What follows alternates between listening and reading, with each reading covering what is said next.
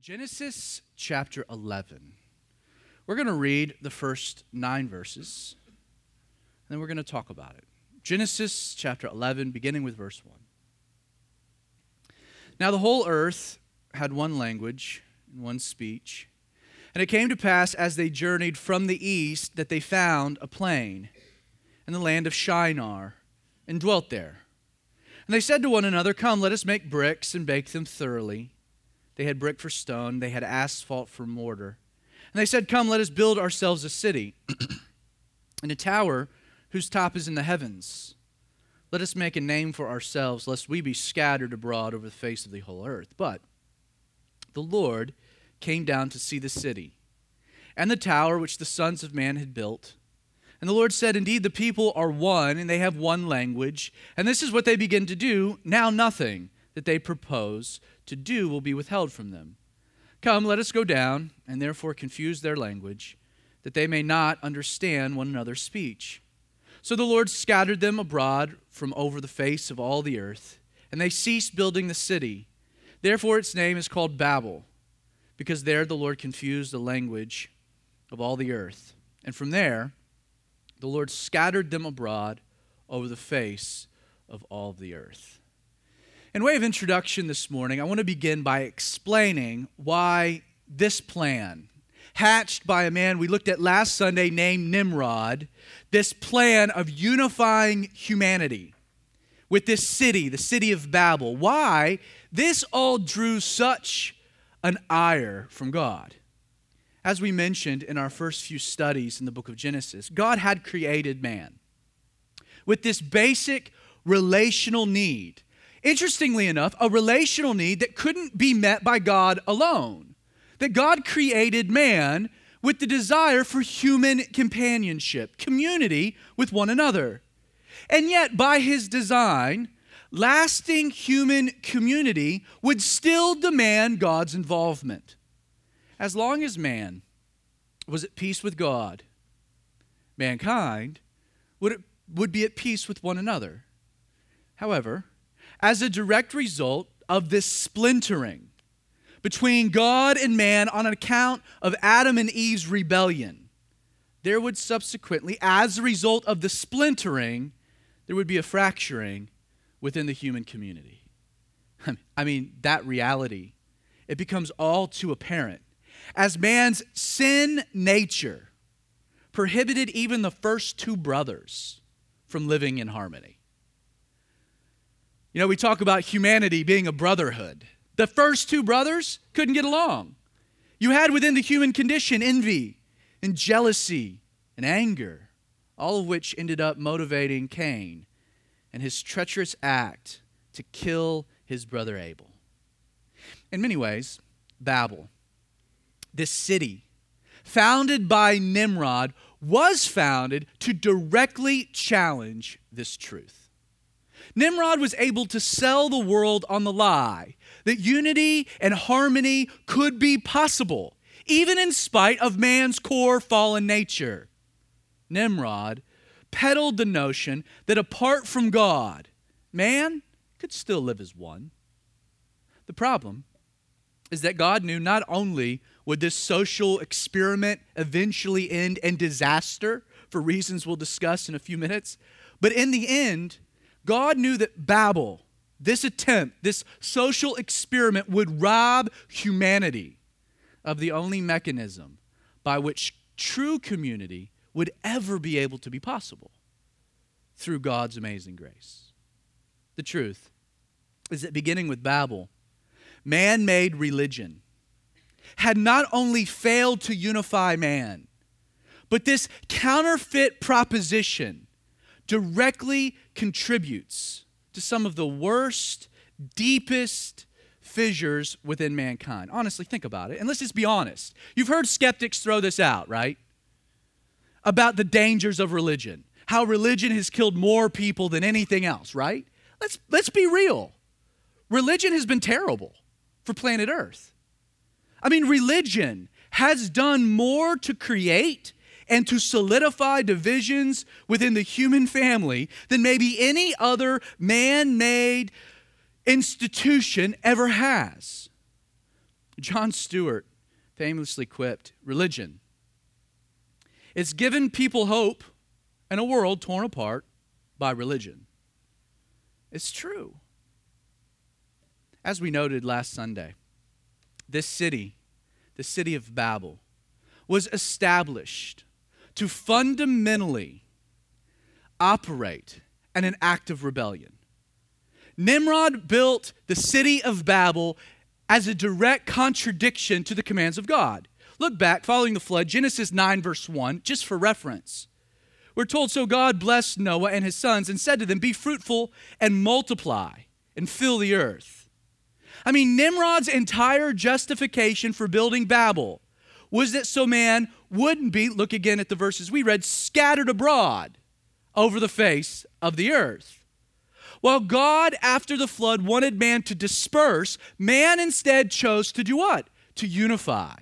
And it's for this reason that God came down to Babel specifically to confuse their language. And as one can imagine, because they're now unable to understand one another's speech, unity was an impossibility. This division or scattering was the natural result of God confusing the languages. Now, on a related note, isn't it true that our greatest hurdle to relational harmony often boils down to a failure to communicate? Isn't that a truth?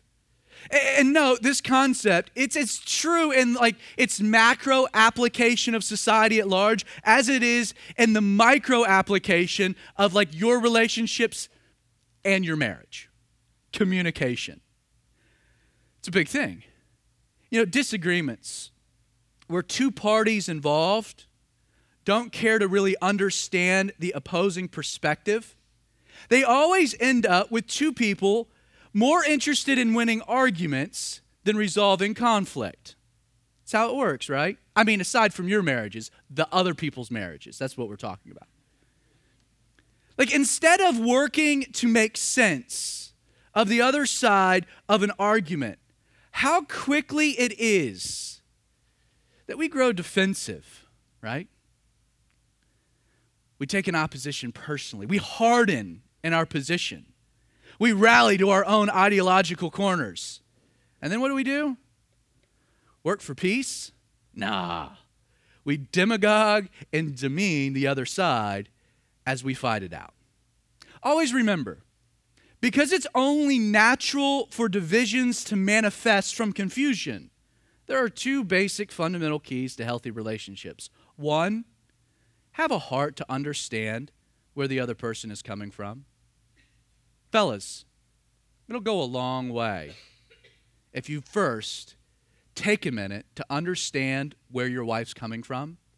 You might not get it, you might not understand it, but the act of just trying to pay attention and figure it out goes a long way. But the second key is then to work to communicate with other people effectively. What's fascinating about this passage is not only does there seem to be only one original language that existed from the time that God created man. Hence, language in our text is in the singular sense, one language that then God confused.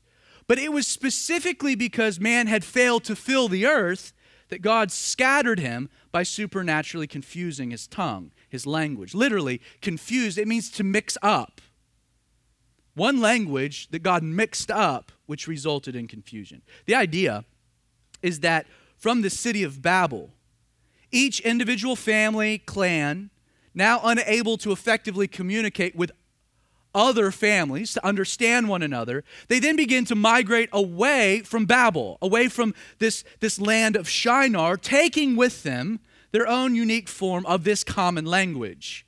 Note our text indicates that this confusion and subsequent division occurred immediately. Look at our text again. We read So the Lord scattered them abroad from there over the face of the earth, and they ceased building the city. The idea is that this was a supernatural occurrence. Something happened immediately, which caused this one language to be splintered, to be confused. So people just stopped what they were doing. They quit building the city, quit building this tower, and simply began to move on.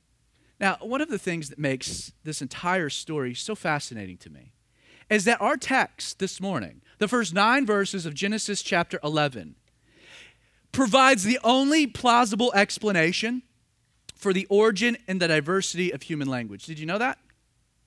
According to Wikipedia's page on the origin of language, let, let me read you a little blog.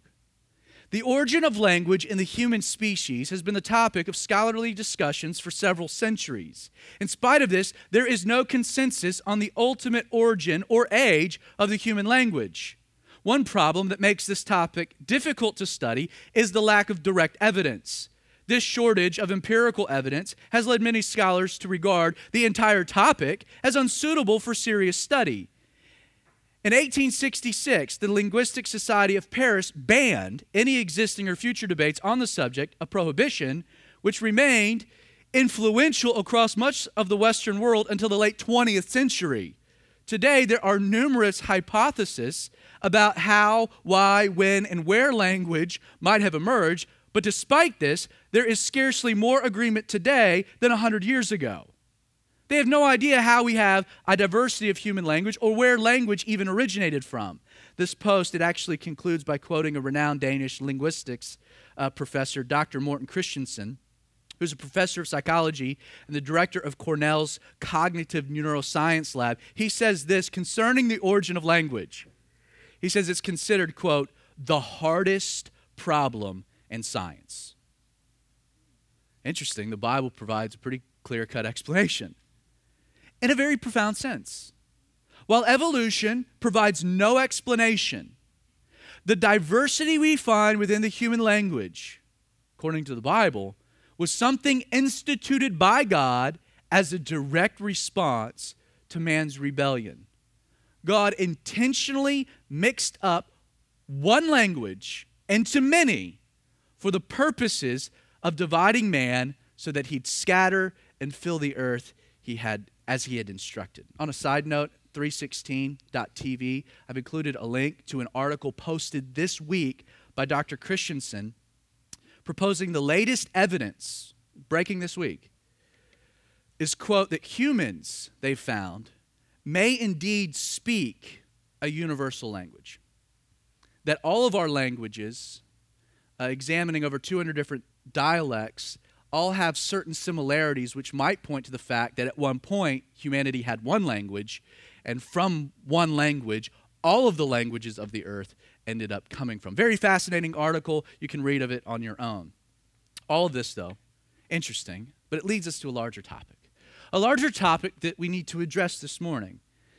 I think we could all agree, right, that we live in a day and age that celebrates unification especially as it pertains to different people groups. Now, that makes this interesting, right? Because what is God obviously doing?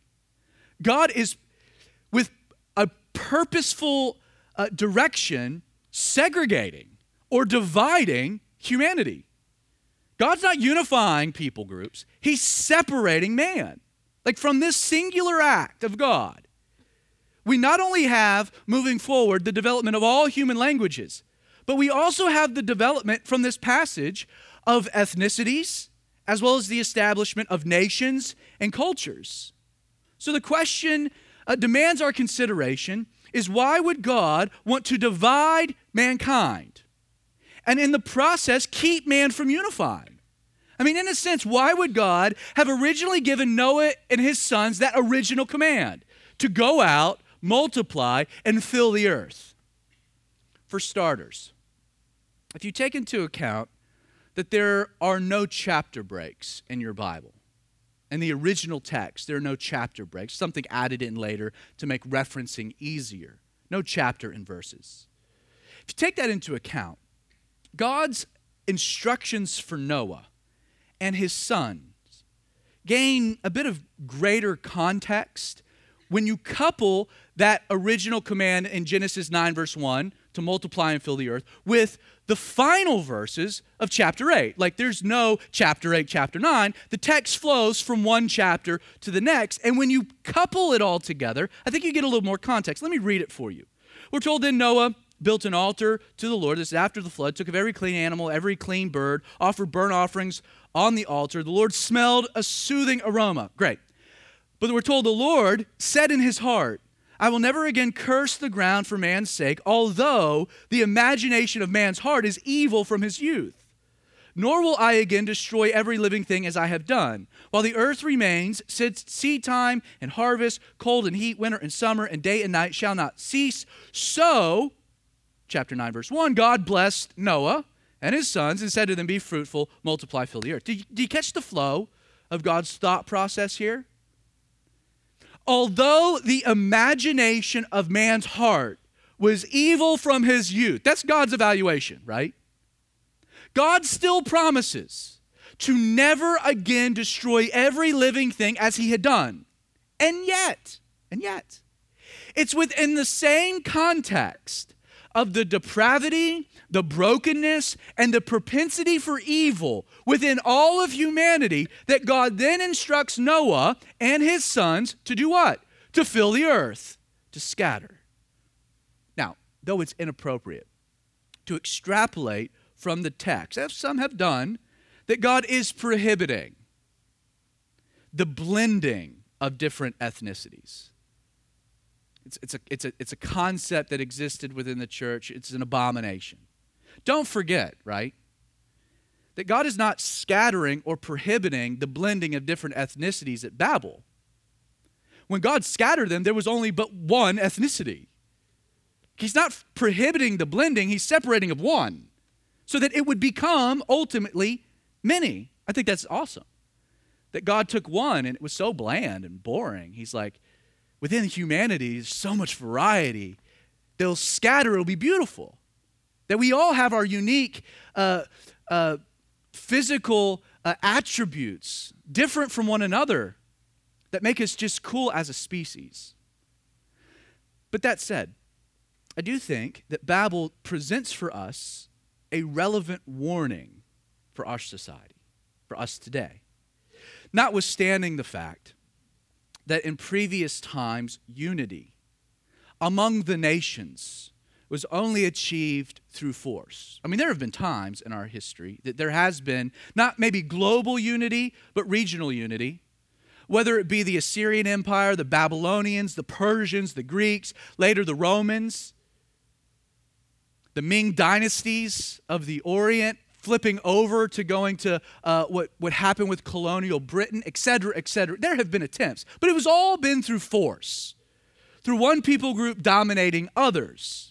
But with that said, as a result of two terrible world wars, the rise of an organization to try to prohibit world war in the future, known as the United Nations, the merging of global financial markets, amazing telecom, transportation, aviation advances, the rise of the internet, social media. It's true, right?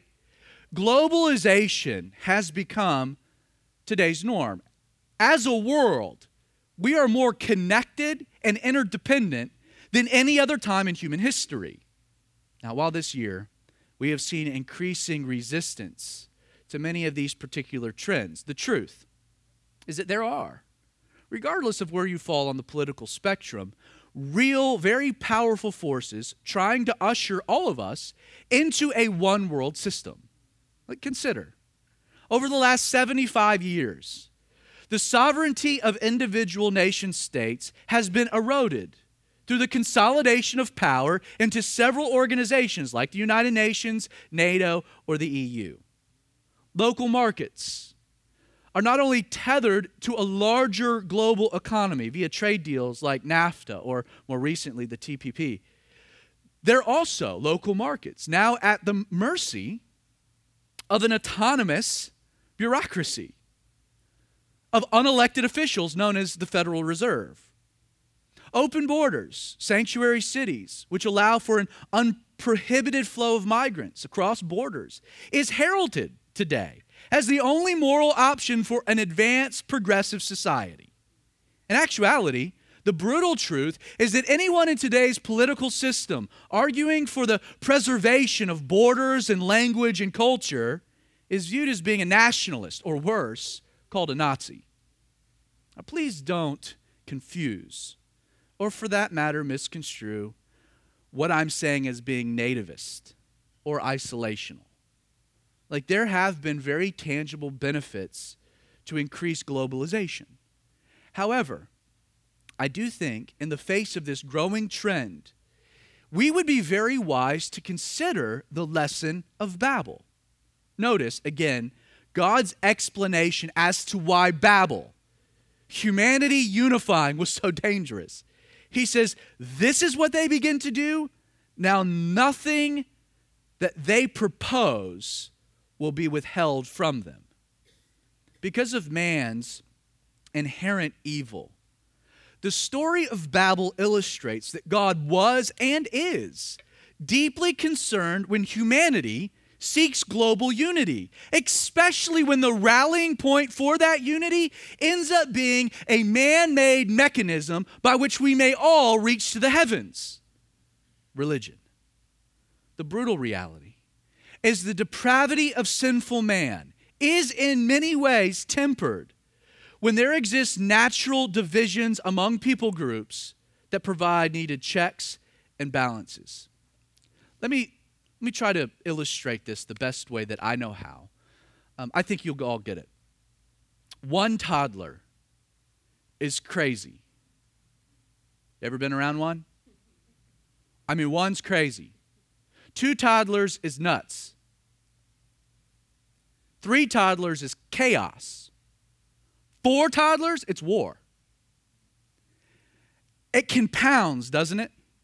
Like, because of the human nature of a toddler, which, in case you haven't been around a toddler recently, I'll just kind of give you a flyby. A toddler is a person whose vocabulary consists of one word no, whose meltdowns are excused if they didn't have an afternoon nap, whose conflict resolution skills boil down to biting, who are utterly spoiled creatures because they have every single thing done for them. Imagine for a moment allowing that person to unify with like minded individuals. Like, that is a dangerous proposition. Why? Because together they'll yield an even greater tyrannical energy than if you could just somehow keep them apart. Like, that's what's happening here at Babel. Because each individual man is evil, God knew unity would only increase man's threshold for greater evil. Unity would result in greater rebellion. You see, God scattered man from Babel because he knew these separations would not only temper the depravity of man, but would theoretically aid in his plan for redemption. We'll get to that concept next, next Sunday. In his famous song, Imagine, John Lennon wrote, here, here are the verses. He wrote this Imagine there's no heaven it's easy if you try. No hell below us, above us only sky. Imagine all the people living for today. Imagine there's no countries. It isn't hard to do. Nothing to kill or die for, and no religion too. Imagine all the people living life in peace. Imagine no possessions. I wonder if you can. No need for greed or hunger, a brotherhood of man. Imagine all the people sharing all the world. And then the chorus, you can hear him sing it. You may say I'm a dreamer, but I'm not the only one. I hope someday you'll join us and the world will be as one. In this song, Lennon, he not only is imagining a harmonious world living in unity, but I don't know if you notice, he does something really interesting he not only imagines this world, but then he points out all of the reasons he believes such a world has been impossible to achieve. Imagine, postulates that the rudimentary concept of an afterlife, the antiquated notion of country or ethnic divisions, man's restrictive beliefs in God, religion, even materialism, all of which he points out as being the very specific things keeping the world from finally coming together. And yet, the irony is that Lennon, Lennon fails to consider one key factor. Think about it. Even if you were able to eliminate all of the things Lennon proposes, the things he suggests, would a quote brotherhood of man really result? I mean, isn't it somewhat illogical to believe that a collection of men living for today would then really possess nothing to kill or die for? He doesn't really know man. Like, isn't it somewhat naive to think man's greed would be naturally replaced with a desire to share with all the world? I don't think it works like that. Lennon like many dreamers, failed to recognize this key factor. You know what the problem with man is? Man. It's none of those things, it's man. Once again, I know these topics, the idea of globalization, et cetera, et cetera, that they've come front and center in this year's presidential election. And please understand, I am not advocating that you go vote to make America great again. If that's what you want to do, great. If that's what you don't want to do, great. I'm not advocating for one or the other. That said, as Christians, here's why we should be really hesitant and even suspect as it pertains to this tide that seems to be pushing us all towards global unity at some point, this utopian dream will be realized. And what results, according to the Bible, is the worst seven year period of human history. That's a truth. Like, in case you're not aware, the Bible does describe a future day when all the nations of the world will come together, just like they did at Babel, under the leadership of a man like Nimrod, a substitute savior we know him in Scripture as the son of perdition, or more commonly, the Antichrist. And not only will this day see the global economies merge into one, but all religion, for the first time, will come under one unifying banner. That this man will later achieve what Nimrod dreamed something we haven't seen since the Roman Empire man unified, one religion, one economy, one leader. And what does all of that end up producing, all of that unity?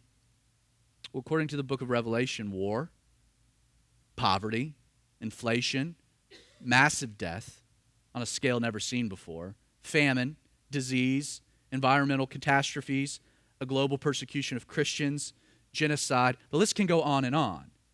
Like, in the end, unified sinful man, he will reach the zenith of his pride and arrogance when he actually stands to wage war against the God of the universe. That is in the heart of man. That's what God saw at Babel.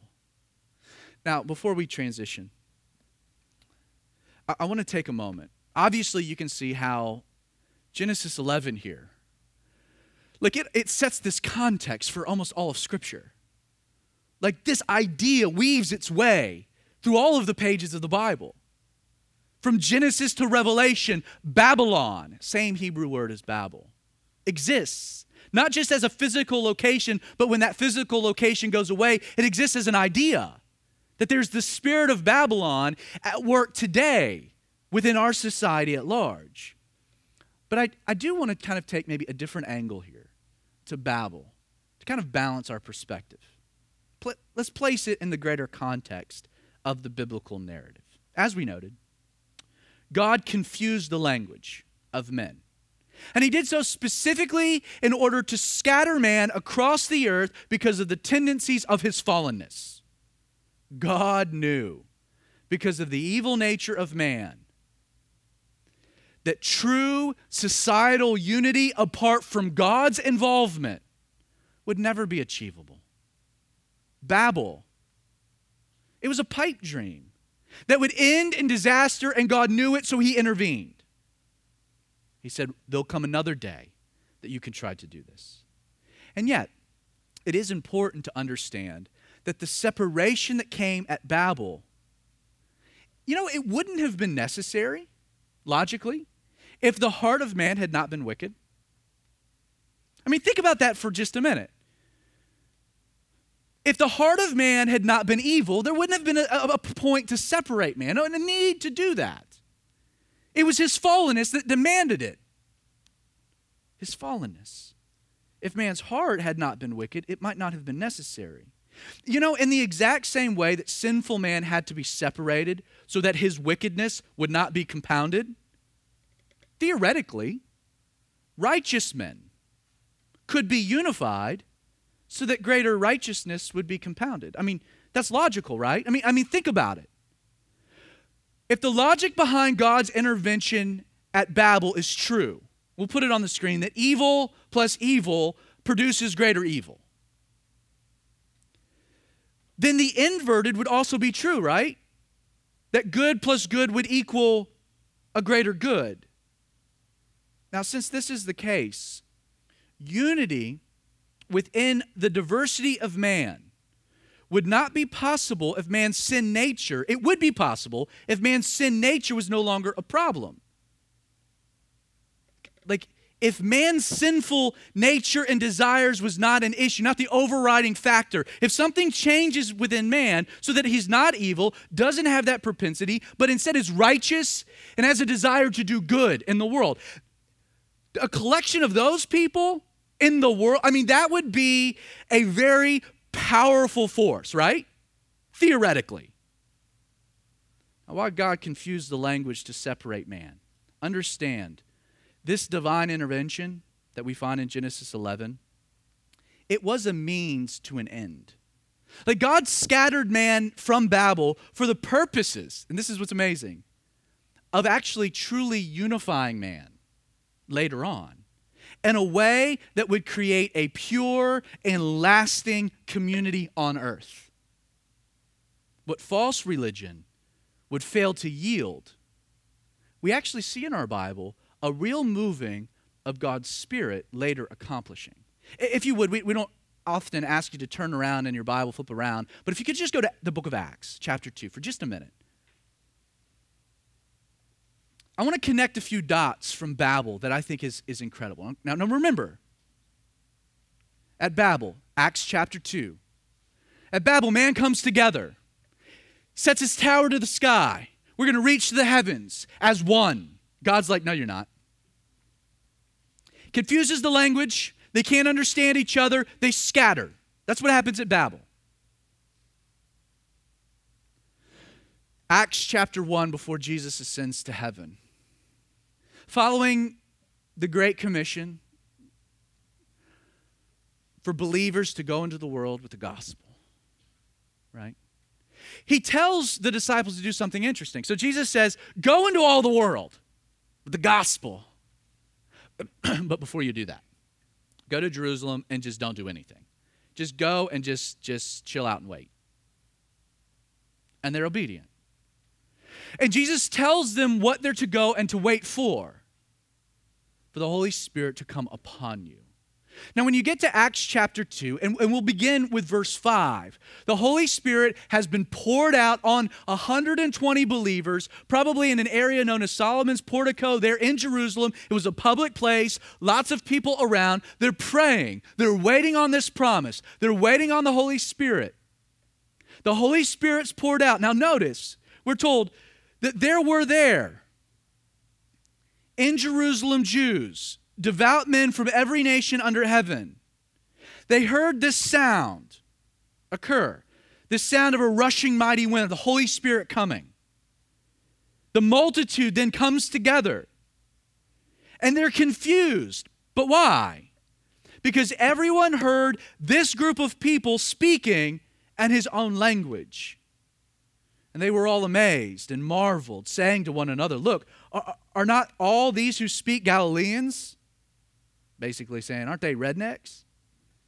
And how is it that we hear each in our own language, the language in which we were born? Parthians and Medes, Elamites, those dwelling in Mesopotamia, Judea, Cappadocia, Pontus, Asia, Phrygia, Pamphylia, Egypt, the parts of Libya adjoining Cyrene, visitors from Rome, Europeans, both Jews, proselytes, Cretans, and Arabs. We hear them speaking in our own tongue what? The wonderful works of God. So they were all amazed and perplexed, saying to one another, Whatever could this mean? Others mocking said they are full of new wine. Do, do you see what's happening here? Like, it's an amazing thing that while God confused the languages and scattered man at Babel in order to prohibit the furtherance of his rebellion, in this instance, on the day of Pentecost in Jerusalem, when the Holy Spirit is poured out, what has God done? He has brought the nations back together. God did to one place at one time for one purpose so that they could what? Hear the gospel of Jesus Christ and their own tongue. God confused the language to scatter because that's what man made religion does. And in this instance, he pours out his spirit, he brings the nations together, and he makes sure that they can hear the good news of Jesus. It's an amazing event. Like, you could say that God scattered the nations at the Tower of Babel so that he could reach the nations on the day of Pentecost. That that was God's plan.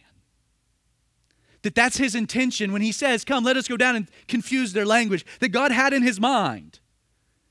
Their unity is going to bring about more disaster. They need to be scattered so there'll come a day I can bring them together to hear the good news of Jesus.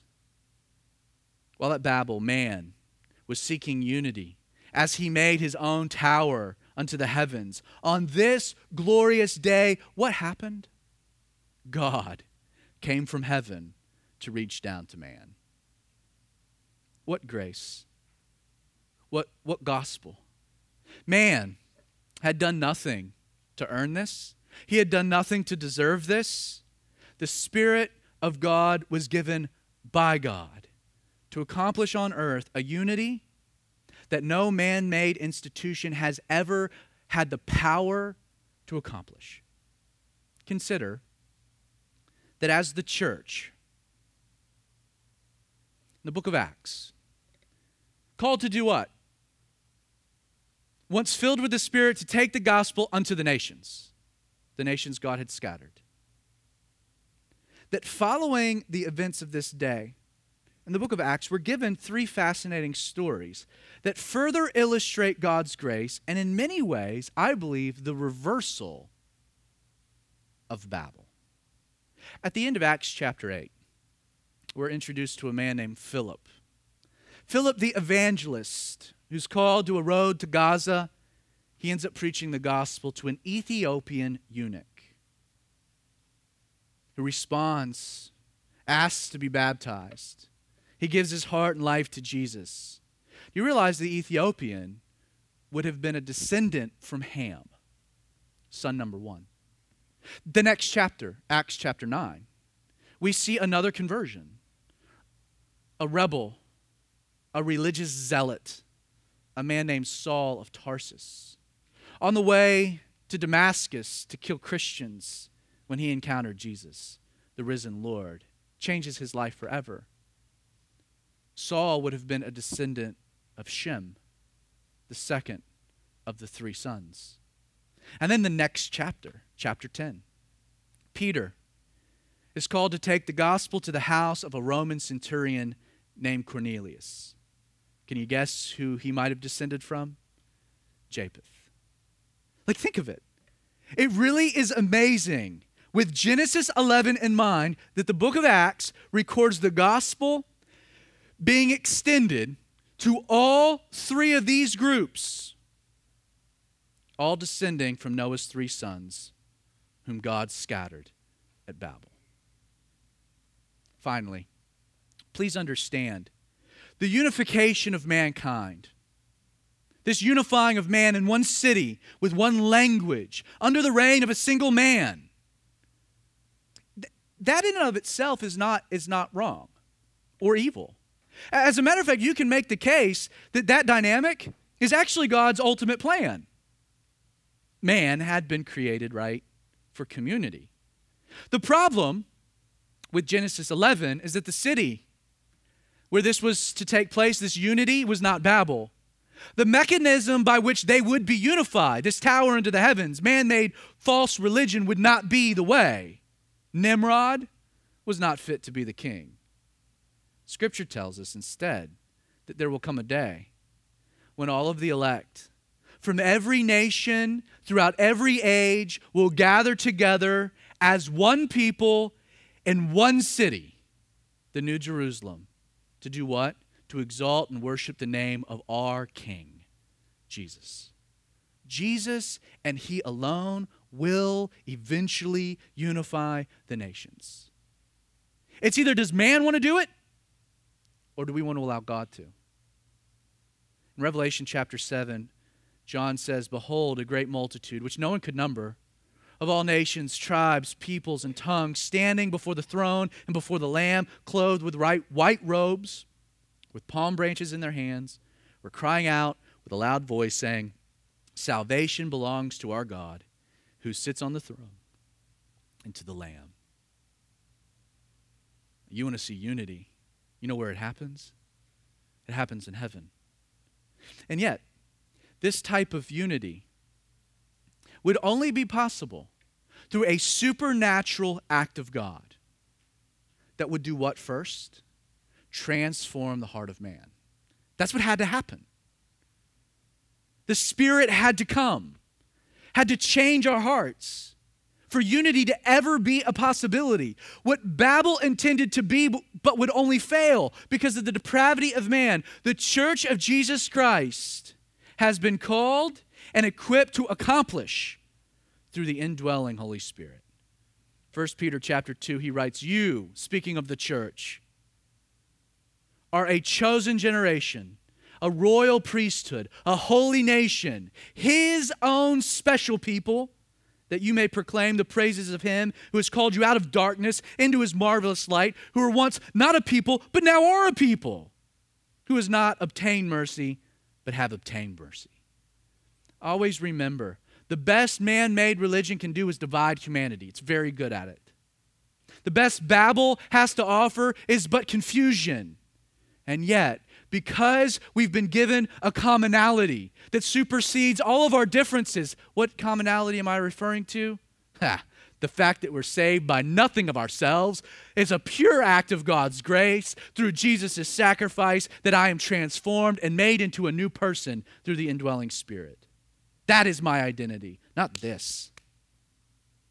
The church. What should make the church special is that it should be the one place on earth that provides us a taste of heaven, where all nations can come together to worship Jesus. Now, here's the irony as it pertains to the best form of human community this world has to offer. Like, think about like our best attempts at community apart from the church as fallen people. Isn't it true that it's always a community that's predicated upon our likenesses and our sameness and not one that celebrates our unique diversities? Like yesterday, across the South, there was a lot of segregation happening between Georgia fans and Missouri fans and Alabama. I mean, there's nothing worse than watching a football game with an Alabama fan. We got nothing in common. You like good football and, and me mediocre. Because they always win. But you, but you get what I'm saying? Like, we do come together all the time.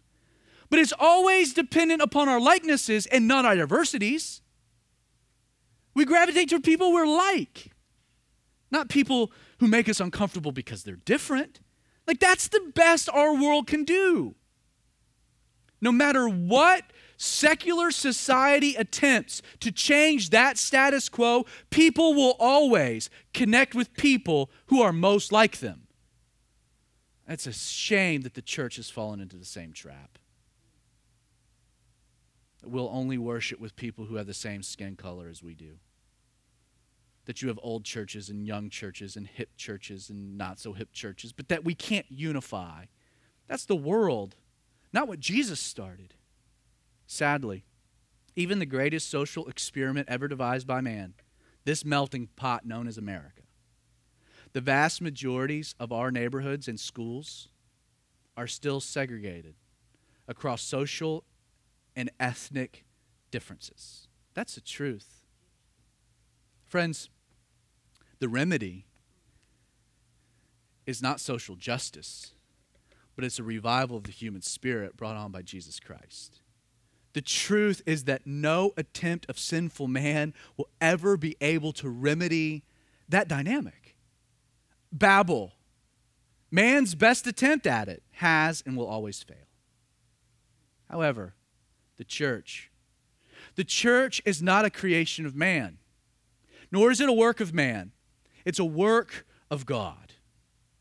And as such, it should be the one place in our world where our unique unity is made evident by our distinct diversities. You see, in Christ and by His Spirit, our ethnic differences, our cultural distinctions should fall by the wayside. Why? Because there's no hierarchy at the foot of the cross, there's nothing but level ground. It's my prayer that Calvary 316 would be known by our community as a place that bucks the trend. And you know, I think we are. I think we are a church We're young and old, black, brown, or white, rich or poor, Republicans and Democrats, city folk and farm bred alike, do come together. I mean, if you look around this room, there's not a chance outside of Jesus any of us would be friends. Seriously. We're all so different. And yet, that should tell the world that something supernatural is happening. Because it's not natural. The world says we should divide, but in Christ we come together. Hey, may our church be a place that celebrates nothing but that one strand that ties us all together God's amazing grace. Amen. So, Father.